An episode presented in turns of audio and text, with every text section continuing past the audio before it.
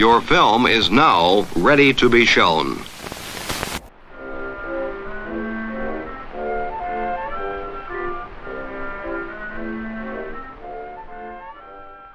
Good morning.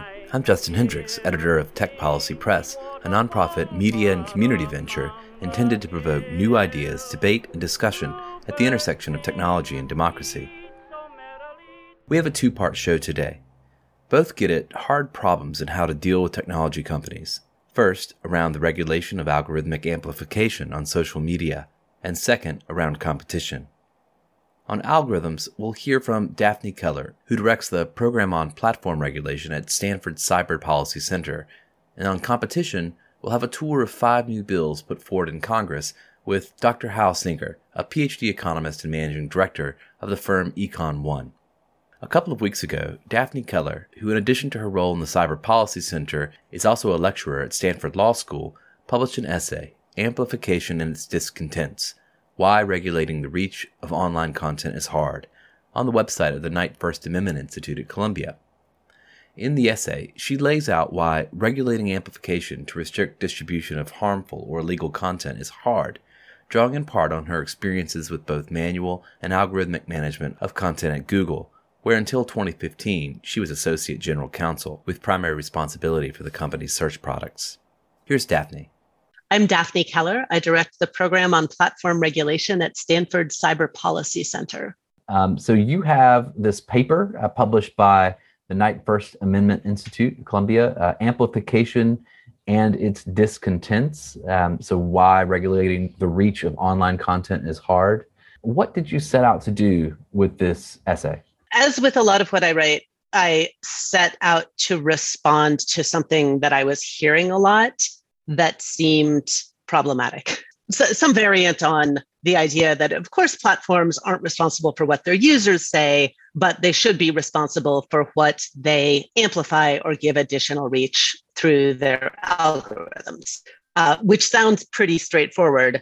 But I, you know, for people who are used to looking at the mechanics of how we regulate online speech and, and how platforms uh, do content moderation actually is super, super complicated. And it's hard to figure out what that would actually mean in practice and, you know, what kind of rule you could set that would achieve, you know, legitimate goals about restricting, you know, harm from illegal online speech uh, without running into a whole lot of practical problems or a whole lot of problems with the First Amendment. You do put certain issues around amplification out of the scope of this essay. Um, so, so what are those, and, and why are they out of scope in your mind? Part of the backdrop here is that when we talk about regulating platforms, at this point, we're kind of talking about regulating almost everything about human life and how we interact with each other. You know, a- every problem maybe not literally every, but you know, so many problems about discrimination, for example, or about competition um, that we already encounter in the real world and have you know masses of laws and scholarship and you know newspaper op-eds about those have all migrated online and now we look at all of them through the lens of regulating platforms. And so i think it's just impossible to say something in any level of detail that tackles all of those problems at once. And this is why I had to carve out a couple of things. So, one of the big things that I carved out um, is the question of when ranking or amplification is discriminatory, meaning the problem isn't that a user posted something discriminatory. The problem is, for example, that um, Facebook took a perfectly normal ad for housing and targeted it so that white people were more likely to see it than black people you know so that the the problem was introduced through an action of, of, of the the ranking. That's a huge and fascinating and you know very important issue but but it's not something i, I tried to target here. Another is the issue of platforms potentially self-preferencing in their ranking. So for example the european commission uh, has charged google with um, self preferencing its own shopping results, demoting competitors' shopping results. And that also is a super important issue, but, but out of scope here because it's not about the harms caused by online speech. Um, and then finally, anything that's about purely about privacy and data protection and you know what information about us should platforms collect and how should they use it is out of scope unless that can be a mechanism to get at the regulation of harmful or illegal content, which ultimately I concluded actually can be. Like, I think there's a very interesting way forward by giving users more control over their data and how it's used to dial down the impact of the ranking and amplification choices that platforms make right now. Instead, you focus on three models for for regu- regulating amplification. Um, so you look around the world and you see different governments kind of taking uh, three specific or, or three broad categories, I suppose, of of, uh, of approach to this. Um, can you can you tell me a little bit about uh, the first one, which is uh, you know, the legal speech model? So you've got a lot of discussion, obviously, on on uh, everyone's favorite topic, the Communi- Communications Decency Act, uh, Section 230. Tell me a little bit about about this model. This is legally the simplest model because it doesn't require us to reopen the question of what speech the law should prohibit. Assuming we already know what speech the law should prohibit, the question is well, should we make special rules so that um, platforms have more liability when they amplify that speech you know when they amplify you know incitement to violence that is so extreme that it actually could be legally prohibited consistent with um, the supreme court's first amendment precedent on that or when they amplify deception that is so extreme that it could be prohi- prohibited as fraud you know th- things that are in these pretty narrow legal categories. And i should say a lot of Americans want to restrict amplification of a whole bunch of other stuff, stuff that the law can't reach right now or couldn't reach unless the Supreme Court reconsidered some questions. So, if we're talking about the illegal speech model, we're actually not going to do anything about things like uh, lots of hate speech and, and racist speech, which is terrible and harmful, but is protected by the First Amendment. So, under the illegal speech model, you would say something like hey, if platforms actively recommend content that violates the material support of terrorism laws, for example, then they can be penalized for that, even though they might not be penalized for simply hosting that same content.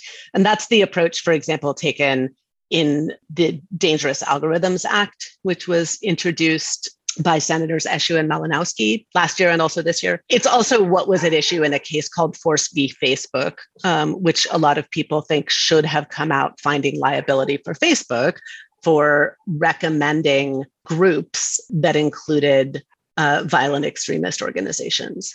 So, the starting point for most intermediary liability laws is we all wish that there were a way for platforms to accurately identify what's illegal and take it down.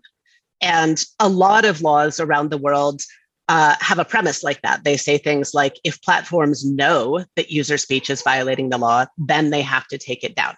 And there are a lot of known uh, unintended consequences of laws like that because platforms are very bad at identifying what's illegal and they have a documented tendency to just err on the side of taking down a bunch of other stuff too, which burdens lawful speech, obviously, but also there's increasing reason for concern that it has disparate impact, that some people are silenced more than others when platforms are sloppy about what to take down. That's a known issue with any kind of platform liability law, and it reoccurs in the exact same way if under a, an illegal speech model for regulating amplification. Uh, if you say stop amplifying illegal stuff, then that same pattern of errors and over removal will be applied to the recommendations feed instead of being applied to the underlying hosting function. And I think some people would say, that's fine.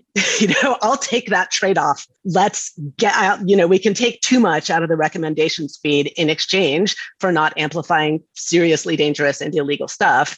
But that trade off is one that is very hard to make under US First Amendment precedent, uh, because we have all this precedent saying if Congress makes a law that just burdens speech, that just makes it harder to distribute, but doesn't uh, prohibited altogether, that gets the exact same stringent scrutiny under the First Amendment as if Congress just outlawed it outright or you know told platforms to delete the content. So there, there's this problem that we need to solve for an amplification law that's the exact same thing we have to solve for any any law about what content platforms carry and we're not very close to a good resolution right now so the second harmful uh, uh, area, or a second area, I suppose, is, is harmful speech models.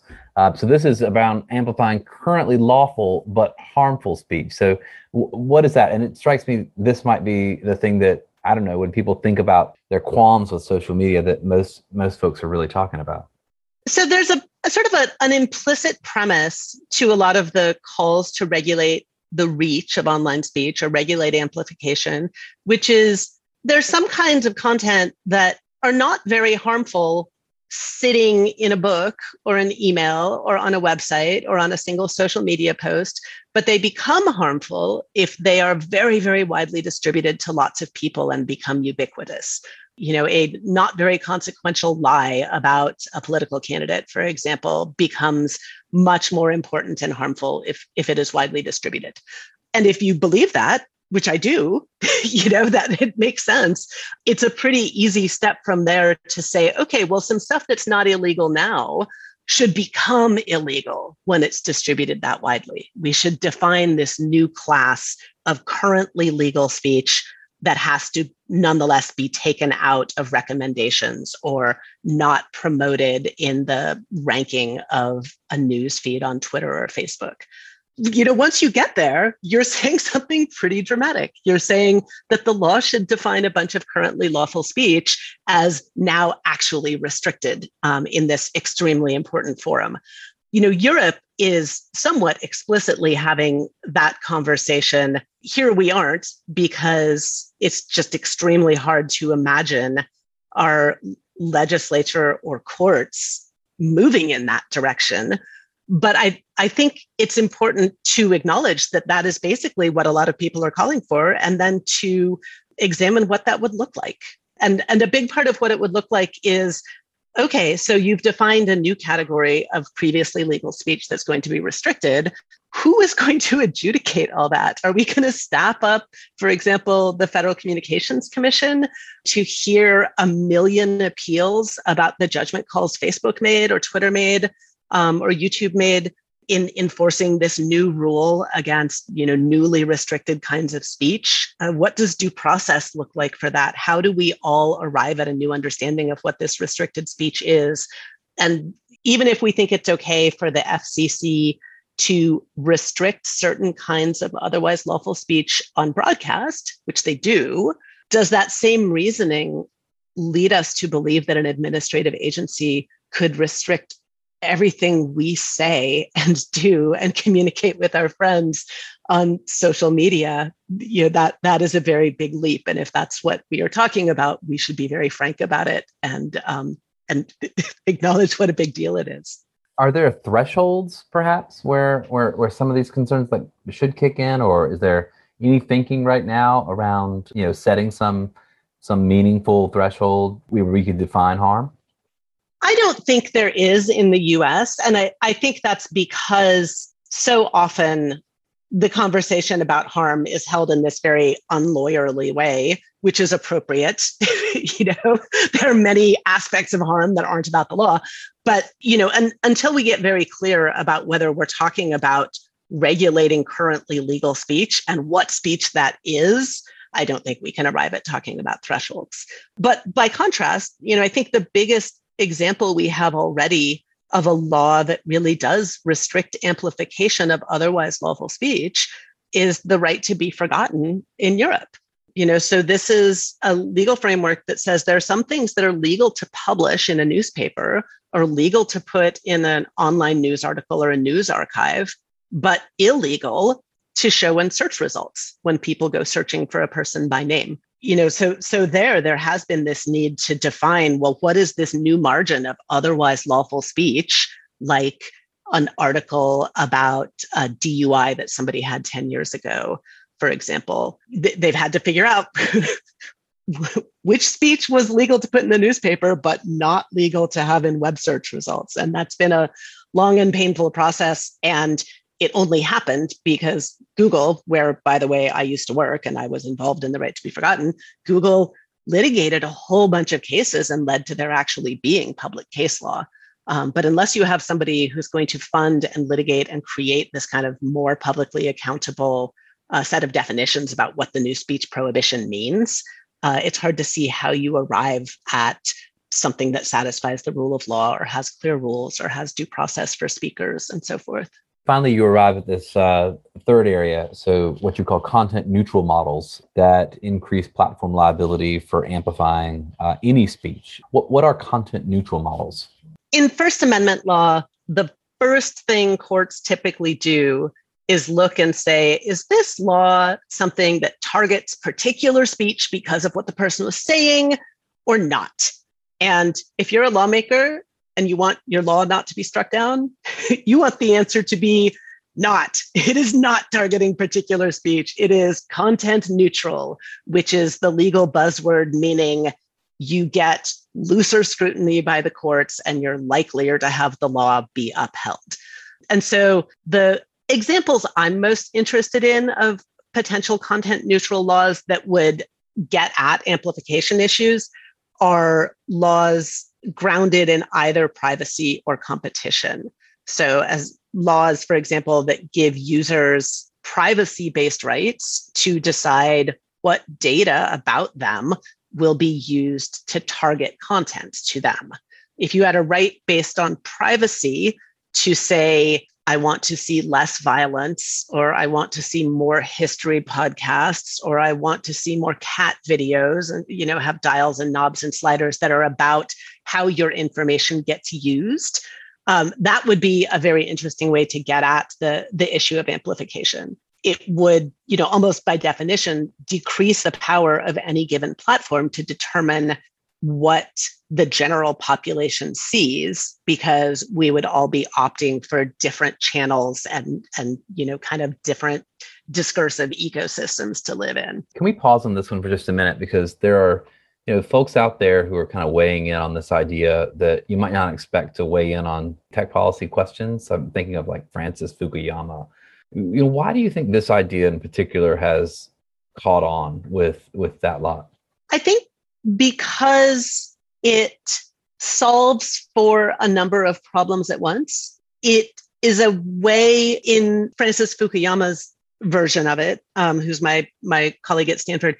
It is in part a way to get at competition problems, you know, to to arrive at a remedy other than breaking up platforms or undoing acquisitions that would create more competition at the content moderation layer to have a, a way for um, a third party to come in and moderate your Facebook feed in in a way that you want. So you could select, you know, the ESPN version of your Twitter feed or the Disney version of your Facebook feed or a Black Lives Matter affiliated groups um, moderation rules for YouTube, uh, et cetera. So it it simultaneously introduces more competition into the space and addresses a speech and information access issue by letting people have more control over, over what they see.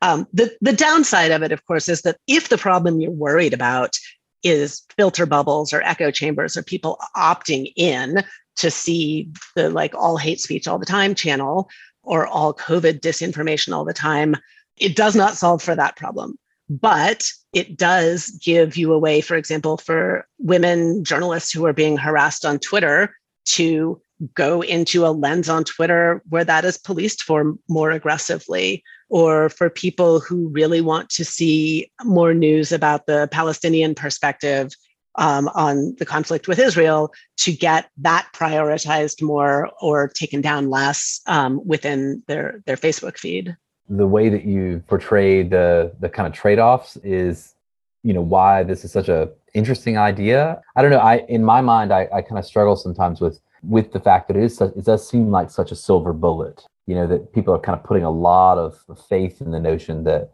that it may um, produce a, a kind of better outcome for society on some level. I'm not sure I don't know. I don't know if it, if it well, works out or not. I mean, it might be testable. Twitter has something called Project Blue Sky that is about creating distributed and competing content moderation approaches layered on top of the Twitter platform. So they they are actively trying to build this. Uh, Stephen Wolfram, technologist, testified to Congress that he thought this was possible a couple of years ago you know we, we we shouldn't give up yet and the the reason i'm most interested in it is because it is an approach that does not dead end at the Constitution. there are so many ideas here that just don't work for, for First Amendment reasons.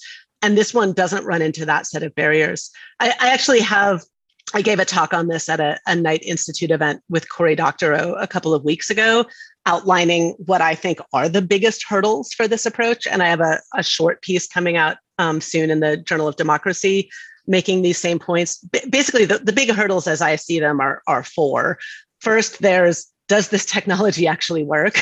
like when, when I write about this, I call it magic APIs because I'm not sure if the um, just the technological infrastructure to say run a different kind of query ac- across Google's whole search corpus, like does that actually work? So that's one barrier. The second barrier is who makes money and how like how do we rejigger the ad serving infrastructure and the division of money flowing from that? Or how do we find some other way for people to make money to make this work um, the third issue, which I think is perhaps the thorniest, is about privacy. How do we make this work without creating a situation that's a whole lot like Cambridge Analytica, where basically I, as a Facebook user, have to expose all my friends' data in order to opt into a new competing, uh, you know, vendor of ranking and content moderation services?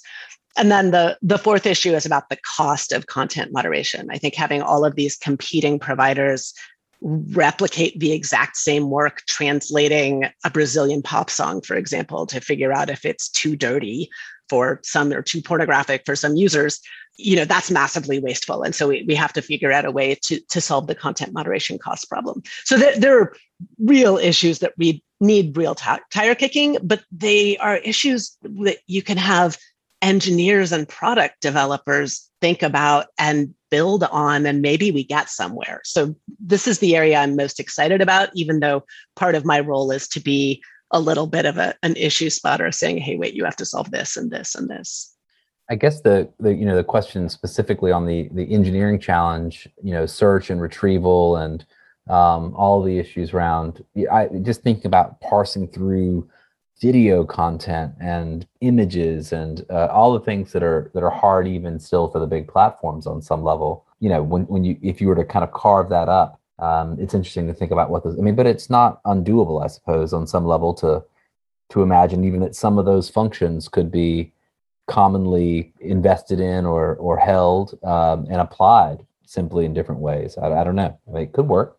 It could work. It, i mean there's the models that we have for this so far, things like the GIFCT database, the Global Internet Forum for Countering Terrorism, which is a shared repository of hashes or fingerprints of particular images and videos um, that were uh, identified as terrorist content. Th- those models have some real issues. you know, they have great failures of transparency so far. Nobody knows what's being blocked or why. Nobody knows what rate of errors there might be or what, you know, patterns of bias or disparate impact there might be. And as uh, Evelyn Douek has written about in her great content cartels piece, you know, there are real concerns about um, coordinating bodies effectively being a vector for the influence of the biggest platforms to spread to everybody else and you know create a speech monoculture you know re- reinforce errors. There's also real concern about government's role in shaping um, what these centralized content moderation bodies do. There are a whole set of issues to solve for. But again maybe it's more possible to solve for those than to overcome some of these real barriers coming from the first amendment or from i don't want to point the finger and be like wow, US courts, you've made this hard. Uh, there's a reason that this First Amendment precedent exists. It's protecting really important values. So, you know, I, I am interested in these other directions that don't run into that set of legal and value based barriers. I'm interested as well in, in whether this, um, this type of approach you know, exposing the content moderation layer or the ability for outside organizations to somehow either technically or at some policy level influence content moderation in practice or in policy, whether that might open up the opportunity for other civil society groups, you know, that have been trying to confront disinformation or deal with various scourges of harassment or uh, problems on the internet to play a more substantial role. You know, I'm thinking about groups like uh, the Disinfo Defense League. You know, is there some way to kind of join them with this type of activity? I don't know. Sure. Yeah. I mean, in a way, that's the whole beauty of this model is, you know, if there were a way that I, as a Twitter user, could say, well, I want to subscribe to an additional block list or an additional set of ranking rules that came from those organizations that would be great. Or like to sign my mom up for those or help my crazy uncle install those. And then maybe those organizations, if, if we think or they think or I think they're doing a better job than Twitter does, um, of identifying what is disinformation if you know they're acting faster than twitter does or they're coming up with labels that are more useful or more accurate you know i just check a button and suddenly i'm getting those labels or my mom is getting those labels the model is very much a way of taking expertise that platforms themselves aren't factoring in and having the user say well i want to factor that in. I'm going to ask a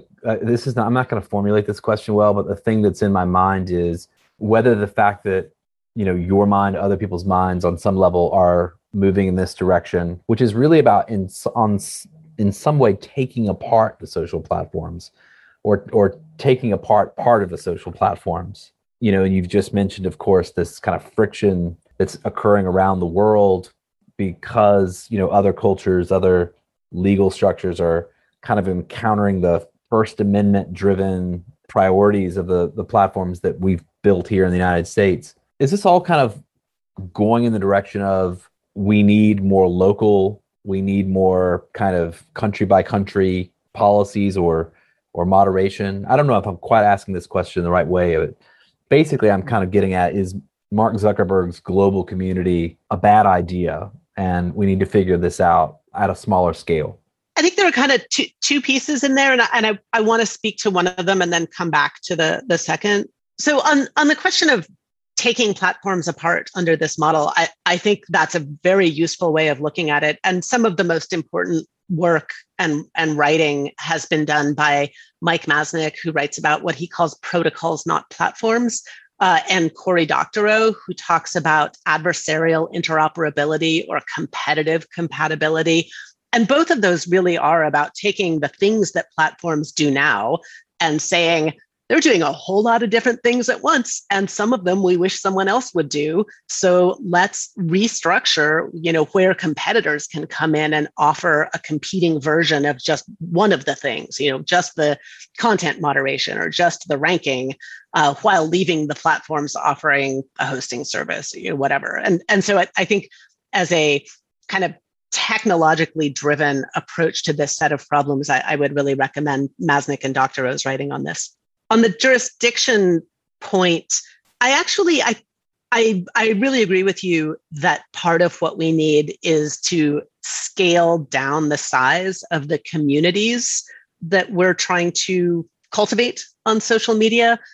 But I'm not sure that scaling it down to the size of nations is necessarily the, the most useful thing. I mean, we, we already have nations for the most part able to say to Facebook, hey, this is illegal here. And Facebook will remove that content for users in that country. So that, you know, it's not a perfect system, but like there is a legal, conceptual, and technical mechanism for countries to enforce their laws. But then separately, there's the question of like, what is the tolerance for nudity in Sweden versus India?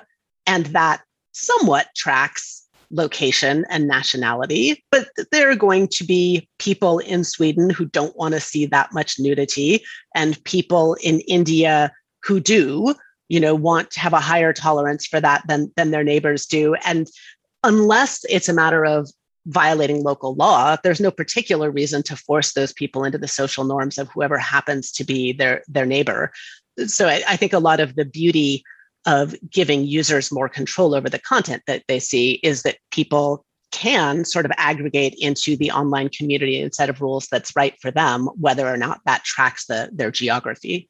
Um, I've kind of uh, pushed you in this direction to talk about this topic a little bit, but I guess I'll ask one last question about it before we um, we wrap up, which is why in the world would Facebook or Twitter? I mean, you you mentioned that Twitter is kind of trying this on its on its own, you know, giving a go with Blue Sky, but what what in the world could possibly be its motivation? Commercially it seems like it's giving up huge amounts of control. Like i can't imagine mark zuckerberg ever giving up control over the content moderation layer or the uh, ampli- algorithmic layer of, of what he's built. It's a good question and i'm not sure i have the answer so this, this really is speculation. One answer is that all the platforms want to make someone else be the decider for difficult content moderation questions. And Facebook did that in a very proprietary way by building their own oversight board and then pitching it to the world as maybe this should be everybody else's oversight board too.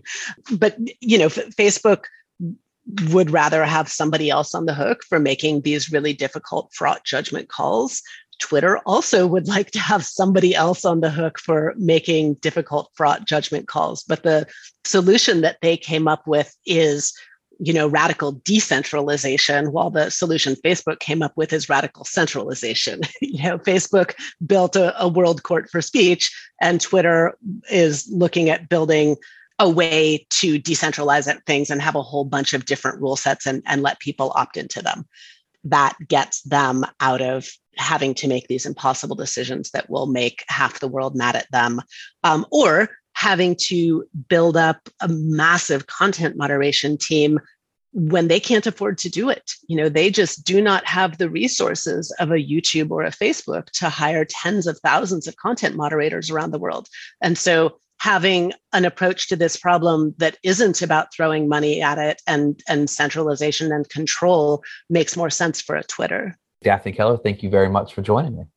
Thank you so much for having me.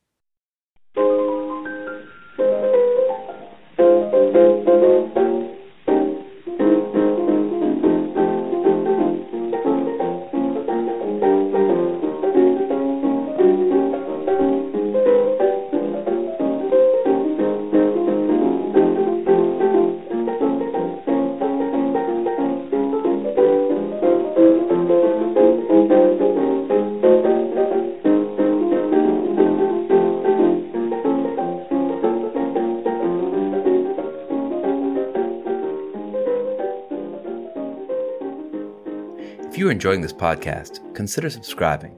Go to techpolicy.press slash podcast to find a link to subscribe via your favorite podcast service. While you are there, join our newsletter. Ten days ago, the House Judiciary Antitrust Subcommittee announced five proposed bills to, quote, restore competition to digital marketplaces and rein in the largest tech platforms. Introduced with bipartisan support, the bills try to address the fact that unregulated tech monopolies have too much power over our economy. Hal Singer is an expert in antitrust, consumer protection, and regulation. He has researched, published, and testified on competition related issues, providing expert economic and policy advice to regulatory agencies in the United States and Canada, as well as before congressional committees. He's a senior fellow at the George Washington Institute of Public Policy and an adjunct professor at Georgetown University's McDonough School of Business, where he teaches advanced pricing to MBA candidates. I asked Hal to take me on a tour of the five new bills in the House and the response to them so far. Here's Hal. Uh, I'm Hal Singer, and I'm managing director at Econ One. Just last week, the House put out five bills uh, that all focus on various questions to do uh, with antitrust um, and and monopoly. And these are the sort of much awaited result of the House's investigation into the big tech platforms and into uh, problems around uh, antitrust enforcement in the United States. And I'm very glad that you're here with us. We're going to go through these kind of one by one and hope to come out with a little bit of a better understanding of what the specifics are, but maybe also what some of the conflicts or hangups might be around around these bills. First off, what do you make of this moment and this approach, this kind of almost shotgun method of pushing out these these multiple bits of legislation at the same time? Well, I think the committee is reacting to the political winds, and I think the political winds uh, are saying pretty clearly that antitrust has failed uh, in a certain sense. Uh, antitrust has failed to stop uh, the accumulation and concentration of massive amounts of power that, that may have not been seen for generations you know, and um, what what I think Congress is doing now is they're coming in and they want to kind of fill in the gaps. It's as clear as an unmuddled lake, as clear as an azure sky of deepest summer, as an unmodded lake. I think is that line from A Clockwork Orange, and that that now would require uh, a certain amount of, uh, of protection from something outside of antitrust. So we've got five uh, bills to go through, and maybe we'll just uh, start uh, right at the top. Uh, there's the, you know, there's the American Choice and Innovation Online Act, the Ending Platform Monopolies Act, uh, the Platform Competition and Opportunity Act, the Augmenting Compatibility and Competition by Enabling Service Switching Act, and the Merger Filing Fee Modernization Act, which that last one sounds deadly boring. So if we if we uh, you know don't get to it, perhaps uh, the listener will be pleased to hear that. Um, but let's just go through them one by one. Uh, let's start off American Choice and Innovation Online Act. What is what is this for? So yeah, that's a mouthful, and you know some of the titles have, have come under scrutiny, but for not for not instilling a bunch of enthusiasm among the populace. But that's okay. You know, the, the shorthanded way to think of this one is as a non-discrimination bill.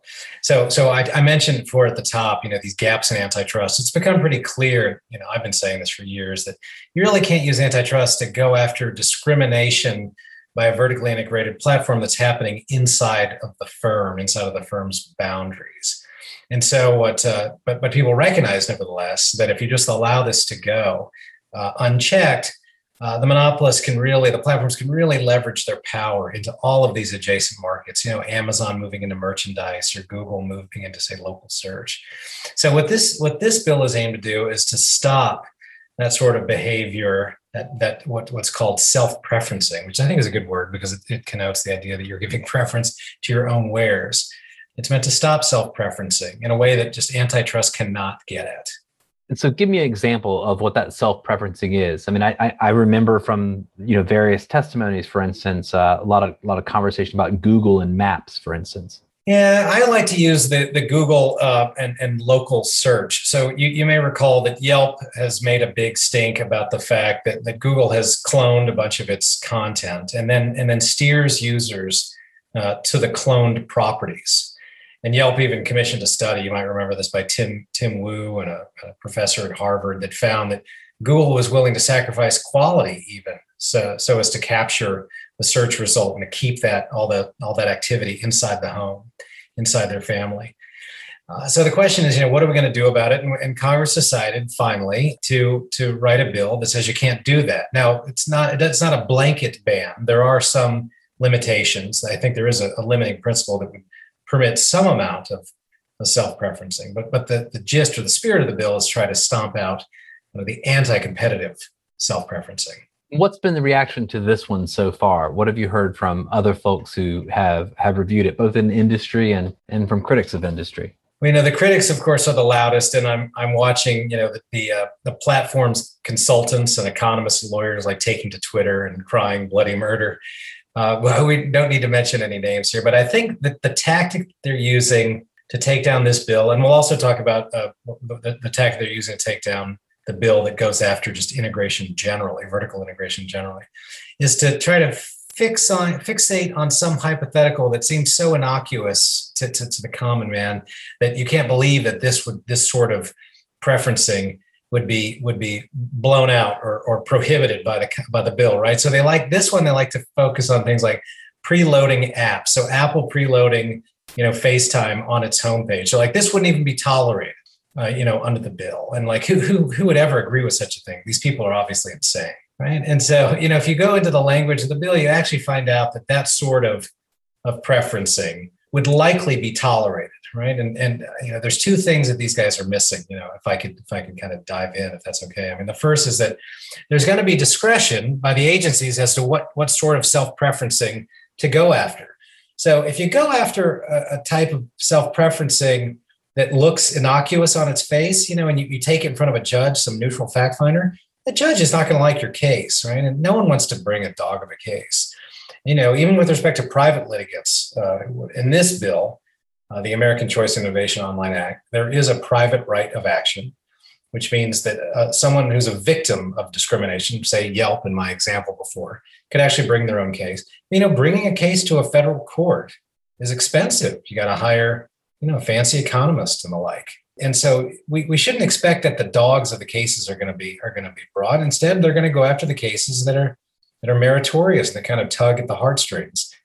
Um, so the second thing that I, I would point out is that the bill allows for what are called affirmative defenses. And what that means is that this you shouldn't think of this as a per se violation. Like under the antitrust laws, we'll treat like price fixing as per se. We don't want to hear any efficiency justifications, right? If you're caught in, in cheating on, on prices with a rival, say sharing pricing information with a rival, we, we will hear no efficiencies, right?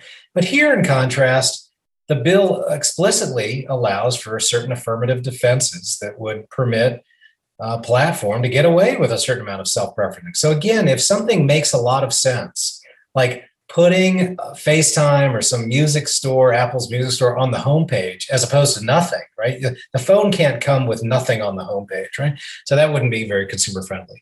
So I think that that these people, the, the naysayers, the detractors, they're intentionally picking these cases that would never be challenged, cases of self-preferencing that would never be challenged by any by any uh, agency in their in their right mind as a as an as an effort to kind of delegitimize the bill. And let's see, it might work. Are there other types of defenses that that companies could make in this self uh, preferencing, you know, lane? Could they?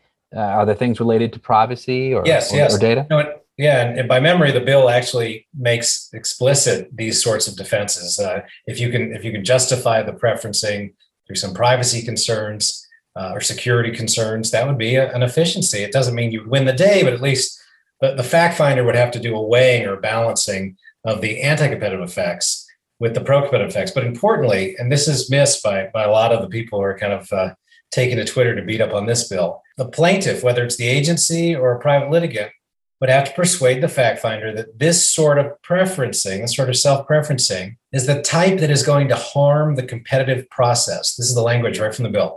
Harm the competitive process, right? So, so there's a limiting principle that hopefully is going to allow these fact finders to figure out and suss out, you know, what's the good sort of self-preferencing that we should let go, and what's the what's the nefarious or evil sort of uh, self-preferencing that we should stop.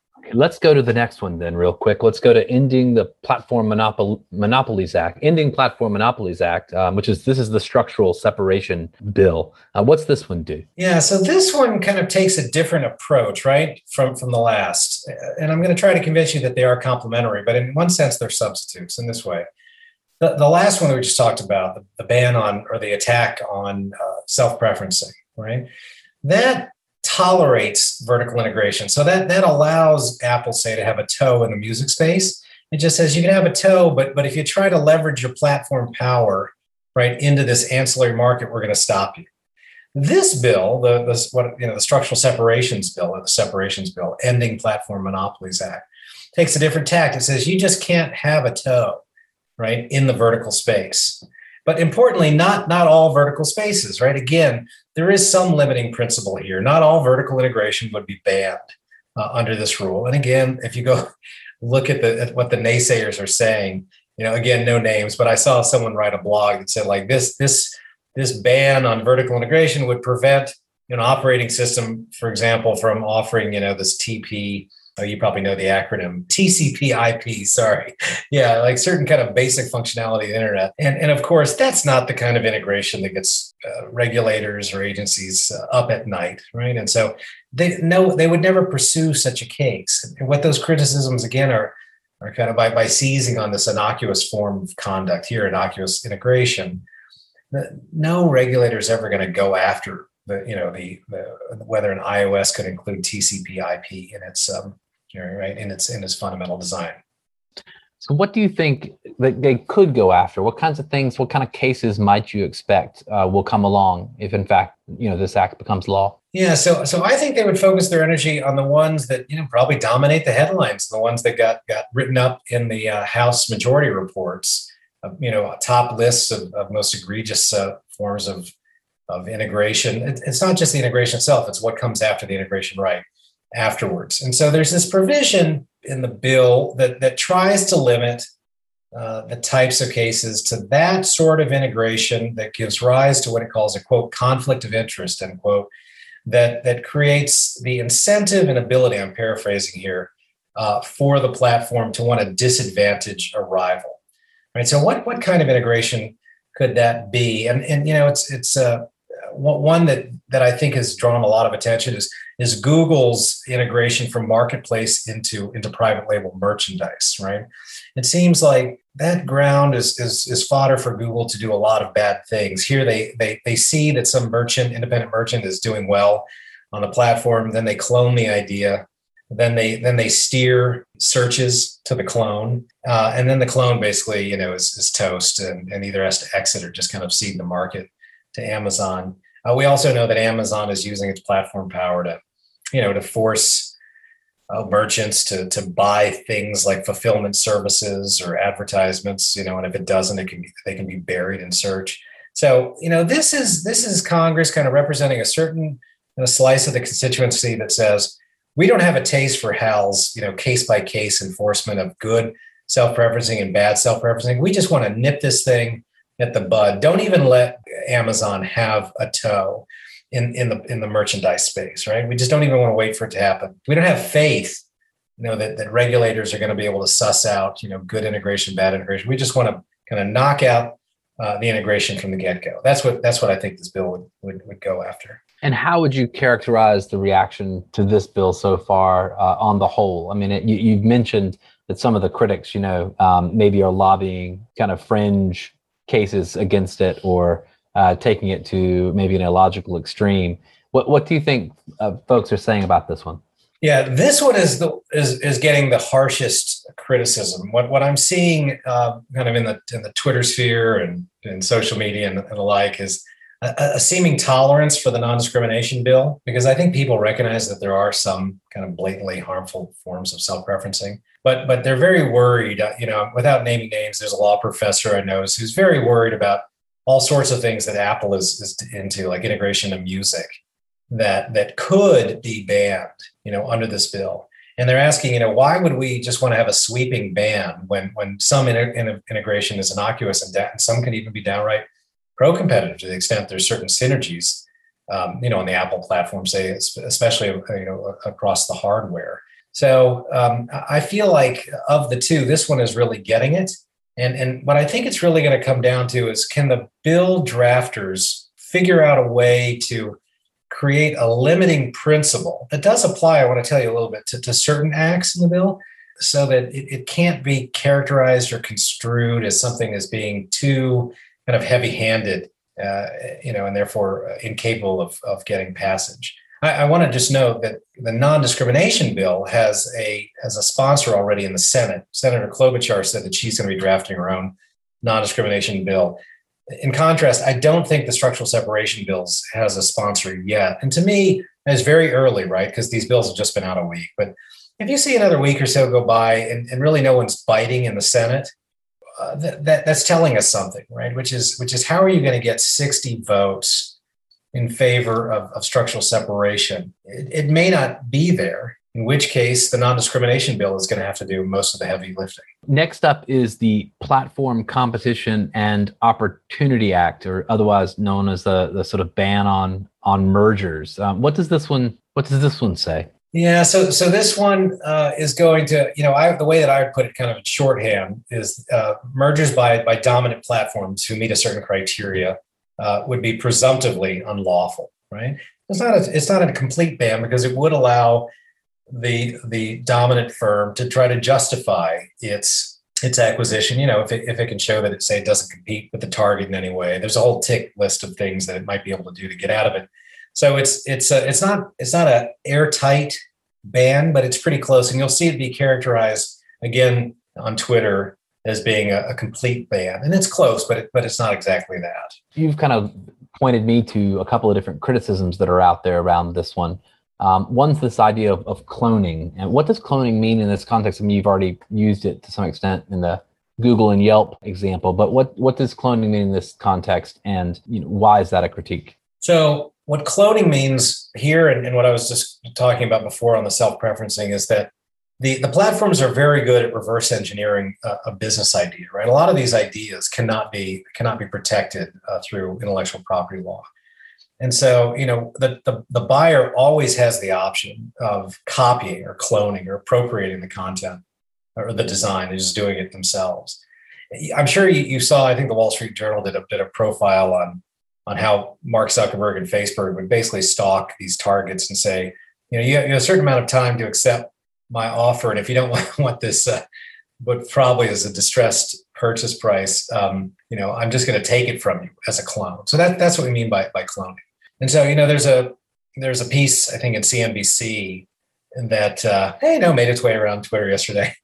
And, you know, basically saying that if you, if you take away the buyout option, it's going to lead to cloning or more cloning. And you know, to that, I would submit that cloning is happening right now. I, don't think that this bill, like removing the buyout option, is going to cause you know more cloning or cloning to to appear for the first time.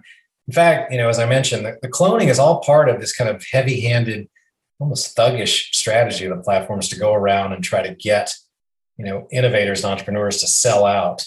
Ideally, from the platform's perspective, at prices below fair market value. Right? If you don't sell it to me, I'm just going to take it, and there's really nothing nothing that you can do why why are the sort of I guess the, the venture capitalists opposed to this one? Yeah, well, you know, the venture capitalists. I heard I saw a venture capitalist interviewed, and they said something that that sh- seems smart taken out of context, which is, you know, why the ban? Why not just have uh, regulators kind of suss out, you know, the good acquisitions from the bad acquisitions? And I think that you know, if you could draw it up on a chalkboard, that's the way you'd like it to go. You, you wouldn't want to ban, right? You'd want to you'd want to just to maybe tighten the rules around the sorts of deals that are that are getting through. The problem is that you know regulators have had now hundreds of opportunities to stop um, acquisitions by the big platforms, and they've just been uh, sleepy. I don't know how a nicer way to put it, but you know, the last decade they have not challenged anything. And you know, one of two things is going on. They might think that the case law just doesn't work in their favor, and so they just don't want to waste their time or resources, you know, bringing a case that they can't stop. Or two, they legitimately got got turned or convinced by the platforms that these were innocuous or good uh. You know, Facebook taking out Instagram and WhatsApp. I mean, in hindsight, these were colossal regulatory mistakes. And I think what the what the bill is saying, you know what, we, these guys had their chance. We went a decade. Like some of the most horrific acquisitions were allowed, anti-competitive acquisitions were allowed to occur right under their noses.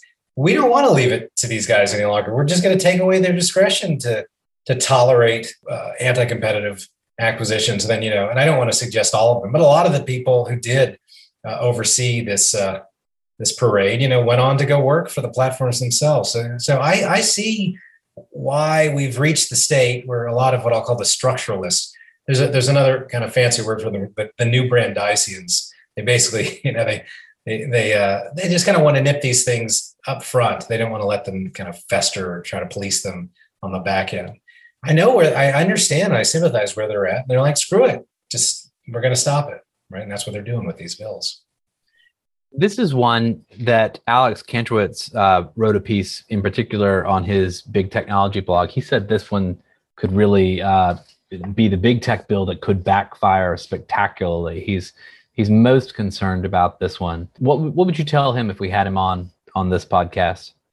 Yeah, I read his piece and thought it was a good piece. You know what he was worried about, and so there's this obvious, well, we'll call it like a static concern, and then and then I think it ignores the dynamic concerns. I'm using these fancy economic terms, but in a static sense, you know, if you just take away a bid from a seller, uh, and it turns out to be the high bid, well, of course, the seller is worse off, right? So if the if the if the tech platform was going to buy your your app, you know, for a million, and your next best offer was 750 you know, this bill has basically just made you two hundred fifty thousand dollars worse off. Well, I mean, congratulations, that uh, right? That that certainly could happen.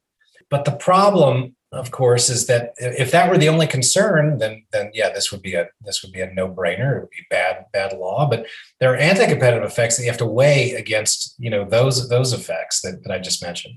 And I, I think you know before we even turn to the anti competitive, I just want to say that venture capital right now is super strong. Like there's a lot of money swooshing around, and that author that you mentioned, in, in fact, acknowledged this.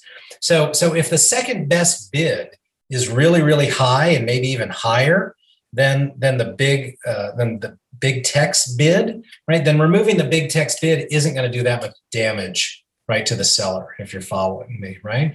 Uh, so go go back to my example. I use you know one million seven fifty, but if the seven fifty that other bidder is really at nine ninety nine, and taking out the million dollar bid isn't going to make you much worse off. Okay, so that's that's on one side, but on the flip side, you know you can't just you can't just fixate on the on the harms to the potential sellers. You also have to kind of think about the anti competitive effects and like one thing that we're that regulators and academics in the space are really worried about is this notion that a big platform is going to buy kind of an up and comer and then either shut it down or you've probably heard of these called killer acquisitions they happen in the pharmaceutical space or just kind of bend the acquisition the target in such a way as to like bring it into the vorg and and therefore not compete uh, against it the way that the way that it would have competed you know had say whatsapp or instagram been allowed to operate as independents. I mean, we have to we have to you know balance the, the benefits and the costs. And I think that you know the final consideration is this: like, what's the alternative? Right? The alternative is that you're going to turn it over to some omniscient regulatory agency, and they're going to be able to suss out good from bad. You know, and uh, if they've proven to be incompetent at that, either either on their own or, or because the laws are just hostile, then we're gonna then you know this might be kind of a second best approach to uh, to regulating the space. So we've got a couple more to get through and not that much more time. So let's let's go on to the next one. The Augmenting Compatibility and Competition by Enabling Service Switching Act. Uh, a mouthful there, uh, but this is the data portability and interoperability uh, piece. What's this one all about? Yeah, access for short, so that no one ever has to say that that long name again. But you know, the way the way the kind of the background that I would give to understand this uh, bill uh, is that whereas you know the self-preferencing or the non-discrimination bill, as I like to put it, basically tolerates the platform's the monopoly power and says, okay, we're just going to try to limit the platform's ability to extend the power into the ancillary markets, right? What this bill does and says is it says we don't want to we don't want to tolerate forever, you know, that that there's one dominant social media platform, one dominant e-commerce.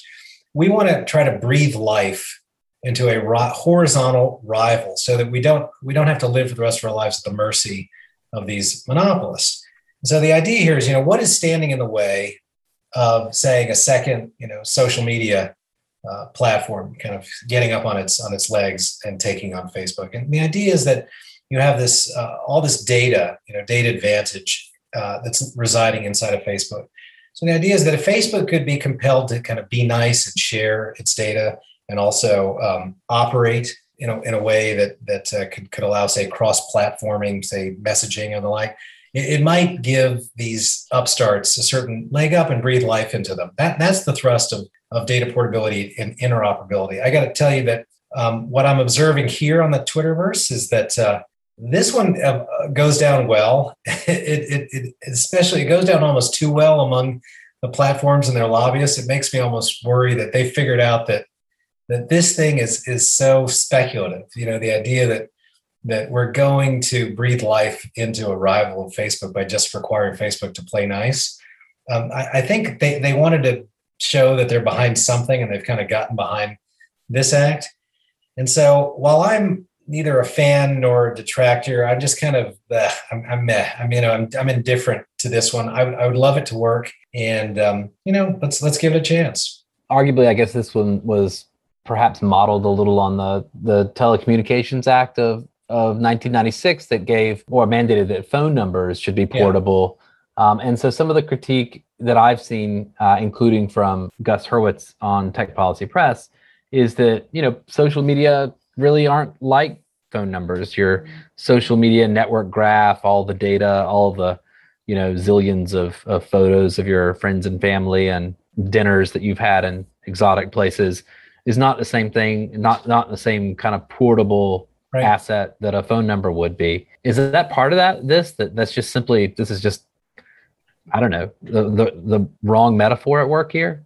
No, I am with him. It, it's so it's going to be harder at the margin. I'll explain why, but that doesn't mean we shouldn't try. So let me let me try to defend what what Gus is likely saying because I think I've said it before, and I was a big fan of data portability in the telephone space. I, to me, the key difference is that when I called up Sprint and I said, you know, I'm moving over to you know Verizon, I want to take my line with me. It didn't require any coordination between me and my friends. Like my line traveled with me. My friends would dial my my old line, and voila, you know, the service would continue working. Here, the the type of migration that needs to occur between you know a person on a social network and a startup uh, is going to be a lot more uh, involved, right? It's not just me walking away, but I've got to somehow take me and my friends with me. And that sort of coordination problem is going to be really hard. I don't want to suggest that it can't happen because, you know, to be to be honest, I just don't know enough about the space. So, and I do think that, that, that it should be tried, but but I I am worried. I'm worried about it happening. And uh, you know, but let these guys let these guys have a whack at it. And if I'm wrong, and we get a we get a rival to Facebook up in a few years, you know, I'll uh, I'll print this tweet and I'll and I'll eat it live.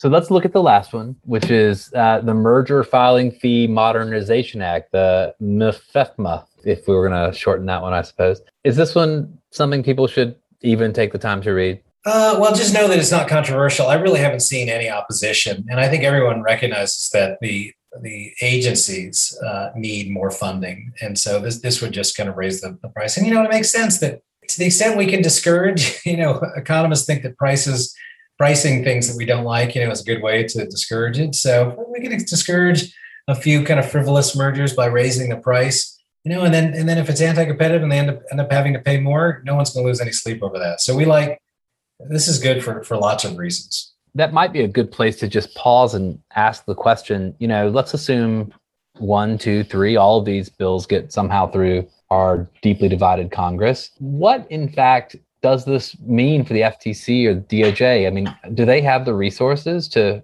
think all this through? Will there be? I think so. I think that you know, with respect to to say the self-preferencing bill, the non-discrimination bill, the first one we talked about, this is really just bringing bringing a certain amount of cases in, in, in a court. They either can bring the case into a federal court or bring it to the uh, FTC's ALJ. I don't think this requires a ton of a ton of manpower to you know to go out and identify a good compelling case of self-preferencing and and then and then to challenge it. I, don't think that would do a lot. And then you know with this i guess the same thing could be said with respect to challenging certain types of, of vertical integration that they find to be kind of innately uh, raising a conflict of inf- uh, of interest that you know I'm, I'm, paraphrasing that that gives rise to to uh, the incentive and ability to disadvantage a rival. That's kind of the limiting principle of, of that bill, uh, the separations bill. I, I, don't think it'd be that hard to find it, to staff it up, and to go after if they if they want to.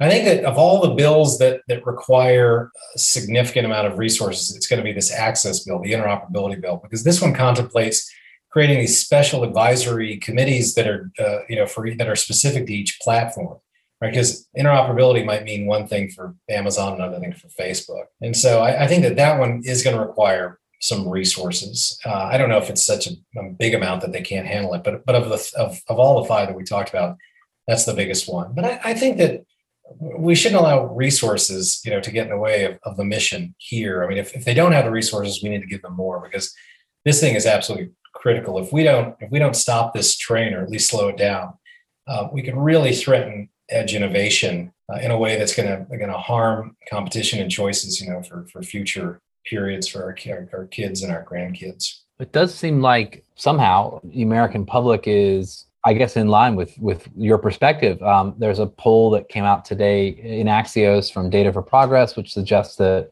there's a pretty strong majority of Americans that support breaking up the tech companies into smaller entities and uh, stronger regulation of the tech sector you know for the average person that's out there i mean what can they expect? Let's let's say they somehow you know get through congress this year. What what can they expect? Well are we going to start to see lawsuits brought and companies broken up in 2022 or what's the time frame for antitrust actions? Yeah when when very soon. Well, these wouldn't be antitrust actions. This is just new new litigation right, pursuant to these new laws outside of antitrust. But yeah, I think it could happen very soon. One thing that I found out just talking to some of the staffers that, for example, you know, there's this process by which the bills call for the agencies to designate a platform uh, as being a covered entity, you know, that is a dominant platform that's, that's liable to, to these new provisions.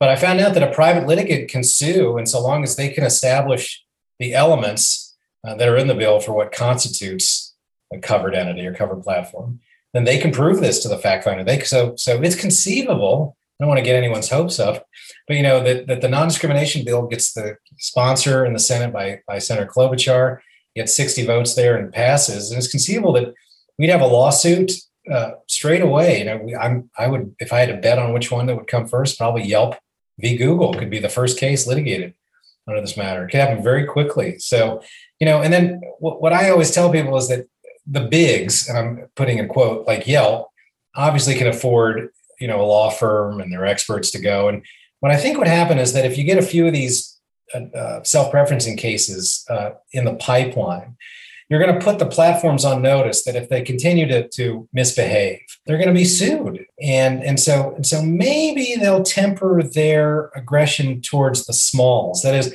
you know, the mom and pop merchant that's getting run off the road right now they might be able to, and I, this is such a mean word, but free ride, and I mean that in the nicest sense, off of the litigation expenditures by the by the by the mids and the larger app providers and, and content providers and merchants, um, you know, who are willing to kind of duke it out uh, with these with these players in, in a courtroom. And so let's see. I mean, something could we could we could shift the dynamic here, and we could actually get uh, you know a very different attitude by the platforms vis-a-vis independents. So you've testified uh, in the House, and you you've been uh, you know kind of in conversations around uh, the creation of you know one or more of these bills in the world that you imagine in the future you know assuming that that one or more of these these goes through and it sounds like you're more enthusiastic about one or more than than the others what do you hope the landscape looks like what do you hope the ecosystem looks like in in 5 years time or 10 years time and why will it, why will it matter to an individual out there in the world yeah. Yeah. I mean, that's why it's been so hard to go after these currently under antitrust law because the harm is kind of like a, if this were an environmental case, it's like a toxic waste that's going up into the atmosphere, but it can't really be smelled. So, like when, when Amazon steals a, a, an idea from a, an independent and, and then steers searches to the clone, right? They typically are going to sell the same merchandise, uh, arguably even better merchandise at the same price or lower. And like from the consumer's perspective, in the short run, you're saying, how am I harmed from this? You know, it's really I feel terrible for the for the independent merchant, but I'm I'm no worse off, right? But but here's how you're you're being harmed is that if a bunch of independents are, are watching the, the, this game as it's being played out, where the playing field is so stacked against you that you either die because your idea was a loser or you die because it was too good and it got stolen by, by the platform, right? the next it round of innovators, the next independents are going to say, you know what, this makes no sense. Why would we ever invest in a new product with their new app, you know, to get stolen from us or a new merchandise or a new website? Why do we ever do this if this is how the game is going to unfold period after period after period? And so the harm to the consumer, it's again, it's like a subtle one. It's this, you know, it's this gas that has no smell as the room is filling up. But the, the consumer, it's our future selves. It's our sons and our daughters and our granddaughters. If this is allowed to, to fester, you know, in future periods, there will be fewer um, innovations and fewer choices, you know, less competition as these ancillary markets or adjacent markets just entirely get monopolized by by the platforms. That's that's the that's the concern and how I try to explain this, you know, to the to the person on the street. Hal Singer, thank you very much for joining me today. Yeah, it's a blast. Uh, have me on again sometime. Will do.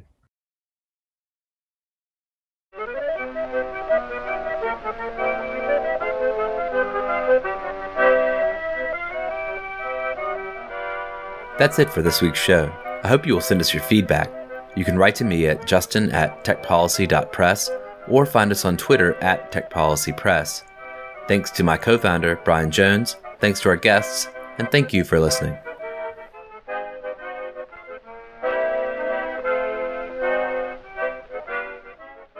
Tech Policy Press.